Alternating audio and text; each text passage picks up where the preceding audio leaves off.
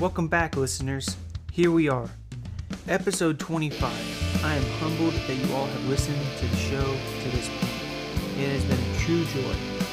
What better way to do the 25th episode than to talk about a true fan favorite, Charlie Clutch Culberson? Let's get into it.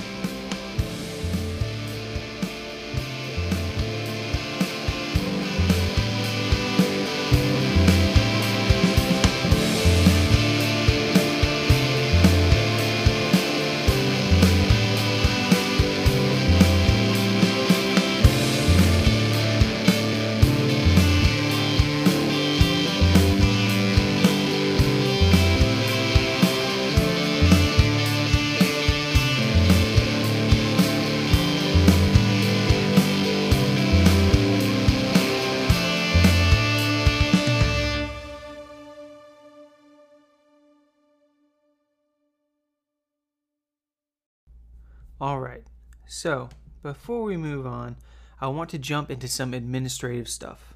I'm not normally one to do this, but it would be awesome if you all would consider contributing to the show.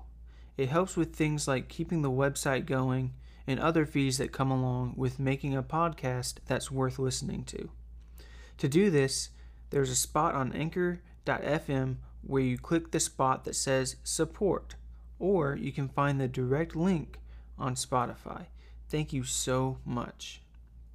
If you can't, I totally understand and I will always be grateful for your listenership. Five star reviews really help as well on Apple. It bumps the show up in the searches when people that don't know about the show are looking for a new show to listen to. Whew. Why did it feel so gross saying all that? I don't know. Maybe it's the because it's the first time maybe that I've made a point to explicitly do that. I'm not sure. But anyways, let's get what you're actually here for. Charlie. Let's point out something real quick. I know I can I can get caught up in comparing players' careers. I want you all to know that this is strictly comparing numbers of two or more players that have major league talent already. But we should never forget that just the fact that someone made a major league roster means that they are insanely good at baseball. That means that they are in the top 780 players in the world, arguably, if you don't consider the other leagues across the world. And we all know that Major League Baseball is the best league in the world.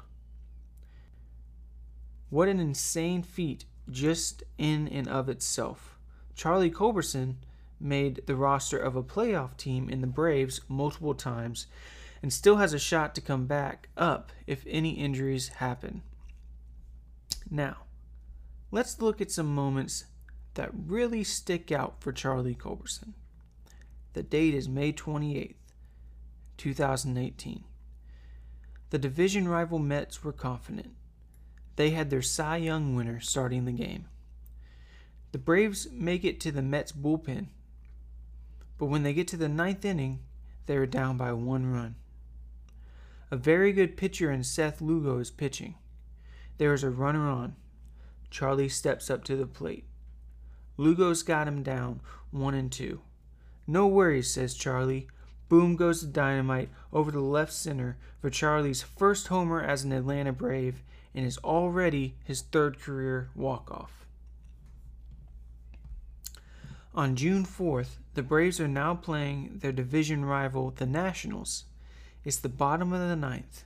One runner on. Tanner Roark is pitching. Charlie says to himself, I've been here before. And with one swing of the bat, only six days after his first walk-off for the Braves, he cements himself as a Braves cult hero by walking it off yet again. Next moment. The date is July 7th, 2019. Dead of summer. The Braves are up 4 to 3 against yet again a division rival in the Miami Marlins. The Marlins have the bases loaded with zero outs. Charlie, who traditionally has been an infielder, is playing left field. Neil Walker hits a line drive. Charlie uses his natural instincts and charges in to catch it. Boom, run saved. But wait, Alfaro has tagged and is running on the infielder playing left field, being Charlie. Charlie pulls a Mutombo with a no, no, no, not in my house, and gets Alfaro out at home, essentially saving the Braves from defeat. Yet again, putting himself even further in the cult hero status. The moment was beautiful. Brian McCann, in his last year, makes the tag, pumps his fist in celebration. On September 14th, 2019, an unimaginably emotional moment happened. Charlie got hit in the face with a pitch, fracturing multiple bones and teeth. This was a terrible sight for everyone. Even Brian Snitker held back tears updating the media on Charlie. But then, he recovered in time to be present when the Braves clinched the division. He ran out to the field to celebrate with all of his teammates, black eye and all. What a beautiful moment. No wonder the fan base and the clubhouse alike love him so much. Of course, there are a ton of other moments. And I would love to hear about all your favorite Charlie Culberson moments. Share them on the Braves Dugout Podcast page. Share them on the Braves Dugout Podcast Facebook page. Share them on the Atlanta Braves Dugout group.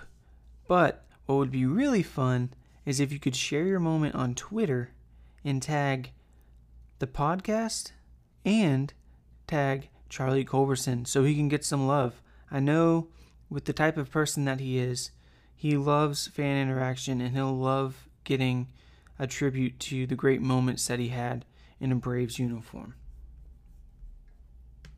Now that we've showed Charlie some love, I think it's time to get into a break.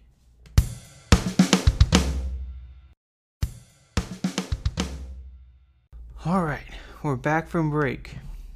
We hit some clutch moments of why fans love Charlie, and we didn't even touch on his great hair. That brings us to our People's Pitch segment of the week. So, before Charlie Culberson was designated for assignment this year, there were fans calling for Brian Snitker's head because the Braves were not starting Charlie more. I get it. You want to see your favorite player play. I root for Charlie. But if I had to choose between Charlie starting games or having a higher probability of winning, I will take the latter since this is a playoff contending team. If it were a team like the Pirates, I would rather just watch Charlie. But that's just not the case this year. Charlie was 28th man on an expanded roster that is normally 26, he was on a minor league contract. He also had two players ahead of him on the depth chart at second base when Ozzie got hurt that are both on major league contracts for a reason. Sure, there's absolutely no denying that Charlie is clutch. He is rightly named Charlie Clutch Culberson. After all, in 2018, he had a batting average of 314 in the eighth inning or later. If you look at the ninth inning or later, he hit an astounding 375. He excels in high leverage moments. It's true. But, two things here. First, those are great stats, but it's a small sample size of 35 at bats and 16 at bats, respectively. The odds are that over time those numbers may be inflated. Second, if you look at his overall body of work, he is not a starter worthy on a comp- he is not starter worthy on a competitive club. Don't murder me, but here are his numbers as a Brave, even with those 8th and ninth innings from 2018 included. He has a 265 batting average, which is okay, but then you look at his on base percentage and slugging percentage.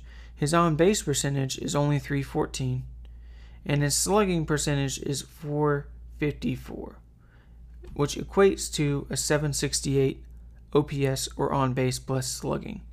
This equates to a 100 OPS plus. That's exactly league average. This equates to a total of 1.6 offensive war over the past three years. Here's where it is really eye opening it's when you look at his defense. Granted, he can play anywhere, including a spot in relief pitching if need be. He has a fastball around 90 miles per hour. All of that is valuable in its own right. However, he is not great at any of those positions. In fact, he only played 230 games between 2018 and 2020 and accrued a horrid defensive war of negative 1.3. Yes, he made that amazing throw. No one can ever take that away from him. If you dig a bit deeper into the numbers, you will see why. Over the past three years, he has a negative 10. You heard that right. Negative 10 runs saved. So for that one or two runs he saved in left field, he lost 10 and he was not even a starter. He only played 230 games as a Brave. His range was average at best at only a total of two RTOT accumulated. If you don't remember RTOT, I suggest going back and listening to the Dale Murphy episode. But in a nutshell, it is runs saved based on range. Ultimate Zone Rating, or UZR, does not favor him much better either. At first base, his career UZR is 1. At second, it's negative 4.6. Third base, it's negative 2.5. Shortstop, it's actually positive 1.4. And left field, it's negative 1.6. Right field, it's 0.8. And unspecified outfield, meaning that they didn't designate which position in the outfield he was at, is 0.8. Negative 0.8. As you can see, he can play all over the diamond, but he brings negative defensive value pretty much wherever you put him. He may be able to catch balls that come to him, which is good, but as we have dis- discussed before, fielding percentage does not mean much if you don't have the range to get to the balls that most guys should be getting to anyway. The average MLB starter accumulates two war for a 162 game season.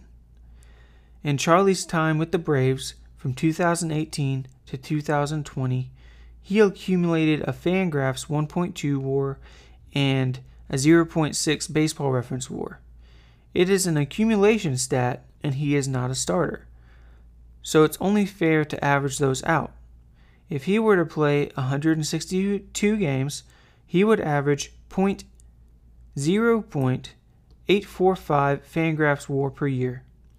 That is barely over replacement level, and certainly not a starter. If you go by baseball reference WAR, it's even worse. If you, it is a measly 0.42. I get it. Camargo was struggling. And you see a guy sitting on the bench that we all love to root for. Charlie is a great guy that is lovable in all the right ways. But he is just not a starter. I can possibly see an argument with a 100 plus or 100 OPS plus that with his bat alone there is some appeal, but factor in defense and it just does not make sense. Maybe it's the underdog mentality that we love to root for people. I get it.